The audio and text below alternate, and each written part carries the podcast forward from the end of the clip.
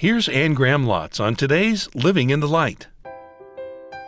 So, your faith and my faith is not to be based on our feelings or our opinions or what somebody says or the way we were raised or what we've been taught. Our faith is established in the Word of God. So, read your Bible.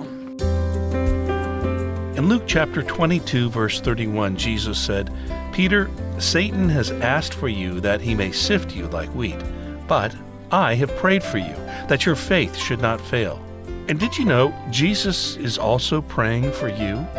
With all the things that come at you as you live your life on this earth, He's praying that your faith would not fail. Here's Anne with more from Jesus Prays for Your Faith. Faith is critical, it's a necessity.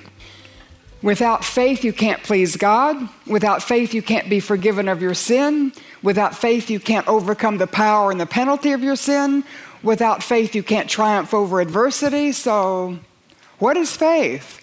And it's very hard to define, isn't it? It's very hard to describe. And so I'm going to go back and use a very old illustration to try to explain it. And I'm sure you've heard this before, but I'm just going to tell it again, okay? Because it helps explain the kind of faith we're talking about. And it's that story about the acrobat. And they say that it's a true story, although I think I embellish it a little bit. But anyway, he stretched a tightrope over Niagara Falls.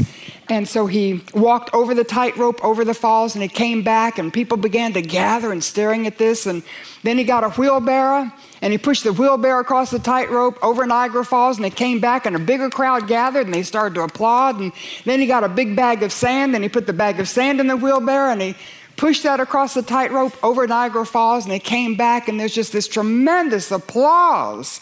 And he said, All right. He said, You've seen me walk across the tightrope. You've seen me push the wheelbarrow. You've seen me push the wheelbarrow with a bag of sand. And how many of you think I can take a man about the same weight as a bag of sand, put him in the wheelbarrow, and go across Niagara Falls and come back on the tightrope? And everybody hollered, Oh, yes, we believe you can do that. You've push the bag of sand, you push the. Yes, we believe you can do that. And then he said, Who will be that man? then there's dead silence, you know. And finally, a little old man in the back said, Okay, I'll be that man. So he went and he climbed into the wheelbarrow, and the acrobat pushed him across the tightrope and came back to this thunderous ovation. And everybody said they believed, but really, only one man had faith. And that faith was evidenced by the fact that he climbed into the wheelbarrow, he put his whole weight down, he trusted himself completely to the acrobat. It's very important today that you and I would maintain our faith, and people are within the church are falling away from faith in Jesus, faith in God's word, faith in the scriptures, just at an alarming level. I just read this week about another mega pastor who's bit the dust, and I just want to weep because that's one reason our nation is in the mess it's in, because we have just given a very tarnished image of who Jesus is. We lack real faith. And we can say we believe, and we have all the intellectual knowledge, and we can have the right words, but how many of us have climbed into the wheelbarrow and put our weight down, just given our lives completely, fully, totally to Jesus Christ? So on this night that he was betrayed, before his arrest and his trials and his torture and his crucifixion and his death, Jesus prays for our faith. And he knows how critical it is, how essential it is, and he knows what the disciples are going to be facing. And right now, you and I are just living in all this turmoil, confusion, fear, anger. His disciples, he knew, were getting ready to go through incredible turmoil and confusion and fear and anger. And then after he's is risen from the dead, he ascends into heaven and they have the Pentecost and then persecution comes and it just gets crazier and and so he's praying for their faith. Do you remember when Jesus told Peter that uh, he would deny him three times, and Peter said, Lord, I don't know about all these other clowns, but I'll never deny you, and I'll, I'll die for you. And Jesus said, Peter, Satan has desired to sift you like wheat, but I've prayed for you that your faith would not fail. All the things that have come at us, he's praying that our faith would not fail. And faith that doesn't fail, number one, is established in his word. And I just want to have fun with this for a moment because it blessed me when I did it. So I'm going to share it with you. Verse 6, he says, I have revealed you to those whom you gave me. So he's speaking of his disciples 12 disciples minus Judas plus Paul, but we're not going to deal with Paul right now. So just the 11 disciples. And I don't know if they're still in the upstairs room when he's doing this. I don't know if he's walking to Gethsemane. Maybe he's in Gethsemane, but, but he's praying for his disciples, and it's these 11 men. And I want to go through the 11 disciples and give you a little biographical sketch of each one. And when I do, I want you to notice two things. And one is the diversity of these disciples. No two are like maybe James and John, but even them, their personalities were different. They were brothers. But it was a very eclectic group of men. And uh, so I want you to notice the diversity. And then I want you to be thinking which one you're most like, okay? So let's just think about him for a moment. Andrew, he was one of John the Baptist's disciples. He was standing there beside the Jordan River when John said, Look, there goes Jesus of Nazareth, the Lamb of God who'll take away the sin of the world. And so Andrew stopped following John the Baptist. He became a disciple of Jesus. And he was actually the first person in his family to be a follower of Jesus. Somebody here, you're the first person in your family to be a follower of Jesus. But what, what did he do? As soon as he followed Jesus and became a disciple, he then reached back into his family and he brought Peter, his brother, to Christ. And then uh, I'm assuming other family members. But he was somebody, Andrew was always bringing somebody to Jesus. He brought Peter to Jesus. Do you remember the when Jesus wanted to feed the 5,000 men and their families with five loaves and two fish and people said, How can we do that? And Andrew said, Well, I don't know, but I found this little boy who has five loaves and two fish, and you can use this. And, and he brought the little boy and his lunch to Jesus. When the Greeks wanted to see Jesus, they went to Philip, but then Philip took the Greeks to Andrew, and Andrew brought them to Jesus. So he was somebody who was always bringing people to Jesus. I can't think of a more wonderful reputation to have than somebody who brings people to Jesus, starting within your own home, your own family. But that's Andrew. And Peter, we'll do Peter next. He was brought to Jesus by Andrew, and we love Peter because he's so impulsive, compulsive. Everything he does, he does with passion, he does with his whole heart. Even the times when he fails and he makes mistakes, it's just a big splash because that's who Peter is. He's a big personality, he's a spokesman for the group, just a leader's leader, and he takes charge. But Peter, how many mistakes did he make? In the boat when the storm is on Galilee, and then he sees Jesus walking across the water, and he says, Jesus, if that's you, bid me to come. And Jesus said, It's me, come on. And Peter climbed out of the boat and he walked on the water, at least for a little while. And Peter was somebody on the Mount of Transfiguration. He wanted to stay up there and build three tabernacles. This is great. We just want to stay on the mountaintop. And Peter was somebody who when Jesus told him he would deny him, and Peter said, Lord, I'll never deny you. And Jesus said, Three times tonight you'll deny me before the cock crows. And Peter did, and the third time he denied him, cursing as he did so. And in the Garden of Gethsemane, he was supposed to be praying with Jesus, and he went to sleep, woke up, saw Jesus being arrested. He took out his sword, aimed for the nearest head, took off the ear of Malchus, almost caused a war in the garden. And Jesus said, Peter, put up your sword. I intend to be arrested. I intend to go to the cross. And after the crucifixion, remember when Mary Magdalene came to the upstairs room and she said, The tomb is empty. And John and Peter looked at each other. They ran through those empty streets of Jerusalem. They came to the garden tomb, and John outran Peter, so he got there first. Peter got there second, but he shoved John aside and he ran inside the tomb, and, and he's, he can't make sense of it. And we don't know what happened, but sometime that afternoon, Jesus revealed himself to Peter because the disciples on the road to Emmaus said, He's appeared to us and to Peter. Peter was someone who was selected by Jesus to be one of the three disciples closest to him, as Peter, James, and John. And, and then after the ascension of Jesus, excuse me, after the resurrection, Jesus said, Go wait for me in Galilee. And so Peter goes up to Galilee and he waits and he waits and he's just not somebody who can wait, you know? He's just got to be active, get doing. So he goes back fishing and he takes some of the disciples back. They went back to the way they were before they met Jesus and followed Jesus. And Jesus came to the shore, and when Peter realized he was on the shore, there he is in the fishing boat. Jesus has caught him red handed going back to fishing, and he throws on his cloak. He dives in the water, and he didn't wait for the boat to come to shore. He swam to shore. It's like he was running back to Jesus. Oh, he wanted to be a disciple. And after Jesus went back to heaven, Peter was the one that preached at Pentecost, and 3,000 people were saved, and he and John healed the lame man at the beautiful gate. And then one of the things that Peter is most noted for, of course, is that he took the gospel to the Gentiles. He went to Cornelius' house, a Gentile, and he led Cornelius and his whole family to faith in Jesus. For the first time, a Gentile could come to faith in Jesus without becoming a Jew first.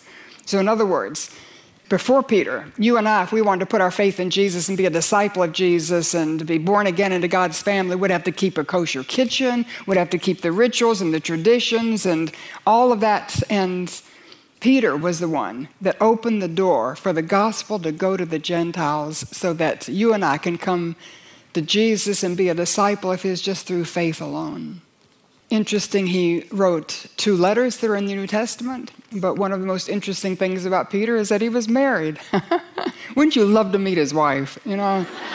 so, all the things that she put up with, but she must have been very gracious and hospitable because we believe that Jesus stayed in their home when he was in Capernaum, which was quite a bit. So, Peter is an interesting character. I would describe him as being impetuous and bold, but wholehearted, passionate. And he was just Jesus' kind of man. He just loved Peter. And Peter was one that launched the church and opened the door for the gospel to go to the Gentiles, a, a, leader, even with all of his failures. He shows us by his life, doesn't he, that failure doesn't have to be final. So maybe somebody here has failed and failed in a big way, but Peter shows us that you can get back up and still serve the Lord and be a disciple. The next one is Thaddeus and he's also called Judas, but not Iscariot, okay? His name was Thaddeus. The only thing we know about him possibly is at the Last Supper, he asked Jesus, But Lord, why do you intend to show yourself to us and not to the world? And Jesus didn't answer his why question, but he did say, If you want to see him, if you want Jesus to show himself to you, then you must be obedient. But otherwise, we don't know anything about Thaddeus, and I would say he was quiet and he was more of a listener than a talker. And so I sort of, you wouldn't believe it, but I identify with Thaddeus because I'm, I'm more of a listener than I am a talker, unless I'm here. So Thomas was the next one. We think of him as doubting Thomas. And when Mary and Martha sent word to Jesus that Lazarus was sick and they were implying, Jesus, please come and make him well. Jesus stayed where he was four more days. And finally, the fourth day, he said, Well, Lazarus has died. Now we're going to go to Bethany. And Thomas said, Oh, no, Lord, don't go to Bethany. That's near Jerusalem. They'll kill you if you go back there. And Jesus said, Well, I'm going. And then Thomas said, Well, if you're going, then I'm going, and we'll just go and die with you. And so the thing I love about Thomas, he was willing to go and die with Jesus. You know, he didn't quite understand what Jesus was doing, but, but he was willing to pay the ultimate price. And then after the resurrection, the disciples were all gathered in that upstairs room, an Easter Sunday afternoon, except Thomas was not there. And Jesus revealed himself to his disciples, and then he disappeared. And when Thomas came back, they said, Thomas, we've seen the Lord. And he said, You know, I'm not going to believe you. I'm, i want to see the evidence for myself, not unless I can put my fingers in his nail prints and thrust my hand into his side. I'm not going to believe that he's risen from the dead. And so we think of Thomas as a doubting Thomas, but to me, he just wanted an encounter with Jesus for himself. He didn't want to go on secondhand information. So the next Sunday afternoon, he's there in the upstairs room with the other disciples, and Jesus all of a sudden appears in their midst and he says, Thomas, here I am. Put your fingers in my nail prints and put your hand into my side and believe that I've risen from the dead. And then he said, You believe because you've seen me, but blessed are those who have not seen me and yet believe. But when Thomas saw Jesus, he confessed him as his Lord and his God. And Actually, I've been in India, I told you several times, and uh, they traced their church in the southern part of India, the Mar Thoma church, to Thomas. And they believe Thomas came to India and established the church. So it's interesting. We think of Paul, don't we, and some of these others, but we don't think of the other disciples and where they went, where they took the gospel. But Thomas was somebody that wanted firsthand information, and when he got it, when he had his fresh encounter with the risen Lord, he gave him his whole heart. Nathanael, sometimes called Bartholomew, of all the disciples called, Nathanael hesitated. And he was sitting under a fig tree, and Philip came to him and said, Nathanael, I found the Lord. I found the Messiah. And Nathanael said, How would you know the Messiah if you found him? And he said, Where did he come from? And Philip said, He's come from Nazareth.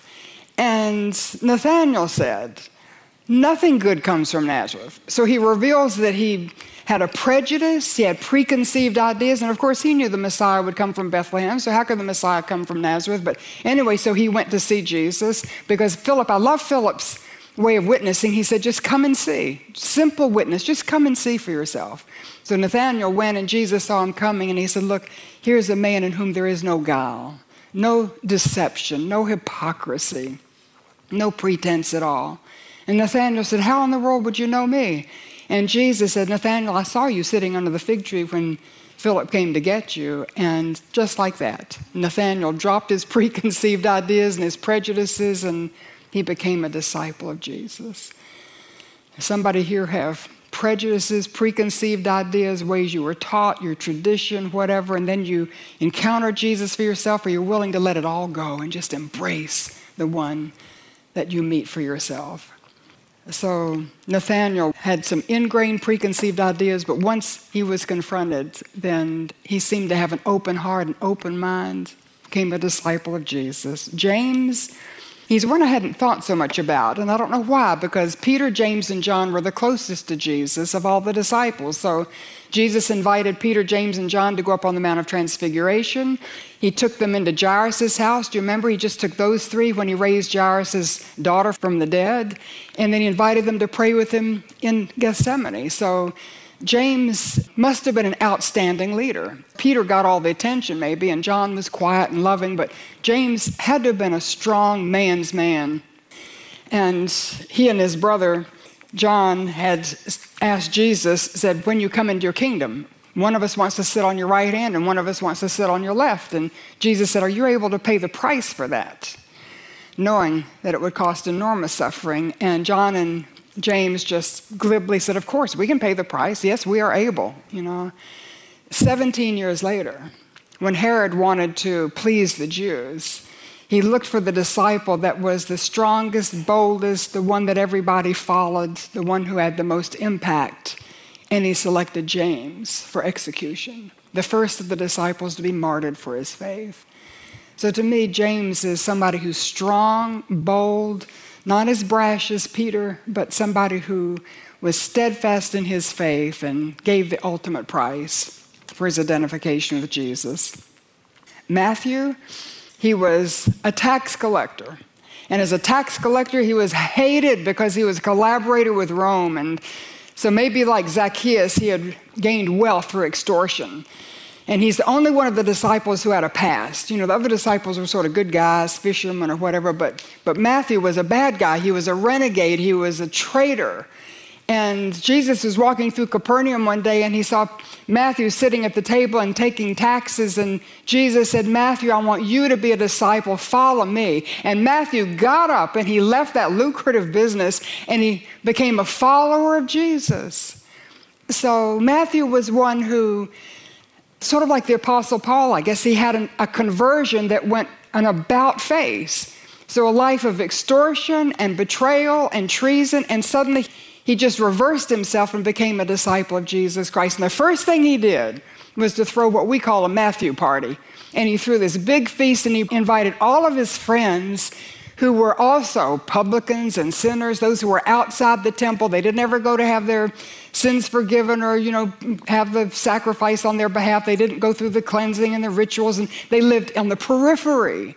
And so he invites them all to this feast because he wants them to meet Jesus. He knows if Jesus could change his life, then Jesus could change the lives of his friends. And Jesus was roundly criticized for having gone to that party, but Jesus said, they who are well have no need for a physician, only those who are sick. I came not to call the righteous, but sinners to repentance.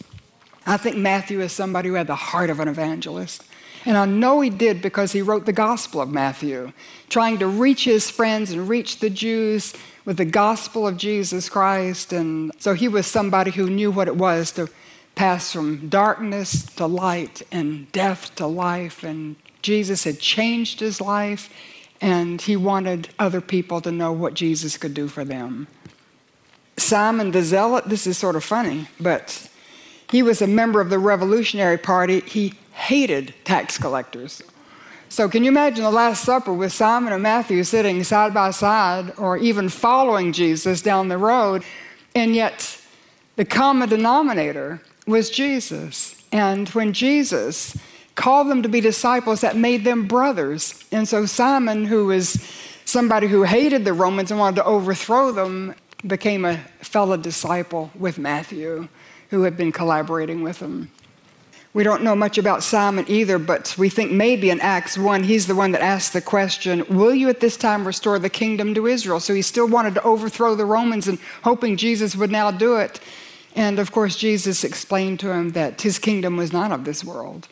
And so I think Simon let go his desire, his dream that he could affect change through the government or politics. And I'm not saying that we shouldn't do that, but he put all of his heart and his life and his passion into changing the hearts of people and bringing the kingdom of God, as we talked about, into the hearts of people. So he was working and giving his life for a greater kingdom. James the Lesser, I don't know why he was called James the Lesser. Maybe he was small in stature, or maybe he was just insignificant. You know, somebody that everybody else overlooked. He just didn't have anything to draw attention to himself, and so he was the lesser. And I love the fact that Jesus called James the lesser to be a disciple. And if there's somebody here and you feel insignificant, you feel small, and compared to others, maybe you would seem small and the world would overlook you and maybe you've been overlooked for a promotion overlooked for an honor overlooked for you know something and but Jesus, oh, isn't it something? His eyes would go to and fro over the whole world, and he sees James the Lesser, and he says, I want you to follow me. I want you to be a disciple. Very precious. God doesn't see anybody as insignificant. We have our significance in Christ. Philip, the day after Jesus called John and Andrew, he found Philip and he said, Follow me, and Philip did. And then he found Nathanael. He brought Nathanael by just saying, Come and see. And then Philip, when the Greeks felt very comfortable in approaching Philip and asked him to take them to see Jesus, he was somebody, he didn't feel comfortable for some reason taking the Greeks to Jesus, but he took the Greeks to Andrew and knew that Andrew would take them to Jesus. So it makes me think of somebody who's not really confident in sharing the gospel, but you know this friend needs Jesus, and so you take them to somebody who can share the gospel with them, or you bring them to church, you get them in a Bible study, or you're just sort of the bridge. That's who Philip was. But at the Last Supper, Jesus declared he was the way, the truth, and the life. No one comes to the Father but by me. And then Philip said, Lord, show us the Father, and that'll be enough for us. And Jesus said, Philip, have I been with you so long and you don't understand that I and the Father are one? If you've seen me, you've seen the Father. I'm glad Philip asked that question because that's such a clear statement for the deity of Jesus after Pentecost when the church was launched. Do you remember? And then persecution fell on the church in Jerusalem. And Philip is the one that went up to Samaria and had that great revival in Samaria and people coming to faith in Christ and everything is just exploding. And then all of a sudden, God picks him up and just takes him down and puts him down on a desert road for one man, the Ethiopian eunuch. And Philip trots alongside him in his chariot, and in the end, he leads the Ethiopian eunuch to faith in Jesus, baptizes him there. And I love the fact that Philip wasn't caught up in crowds, and he didn't have to have a big crowd to think he was effective. He just wanted to be where God wanted him to be, and to speak to the people God put in his path, whether it's a crowd in Samaria, whether it's one person on the desert road. And Philip also had four daughters. They all prophesied. So I know he was a supporter of women in ministry. so he's somebody who knew how to ask good questions. He made himself available. He was the bridge to bring people to Jesus. And then he brought people to Jesus in revival as well as just one on one.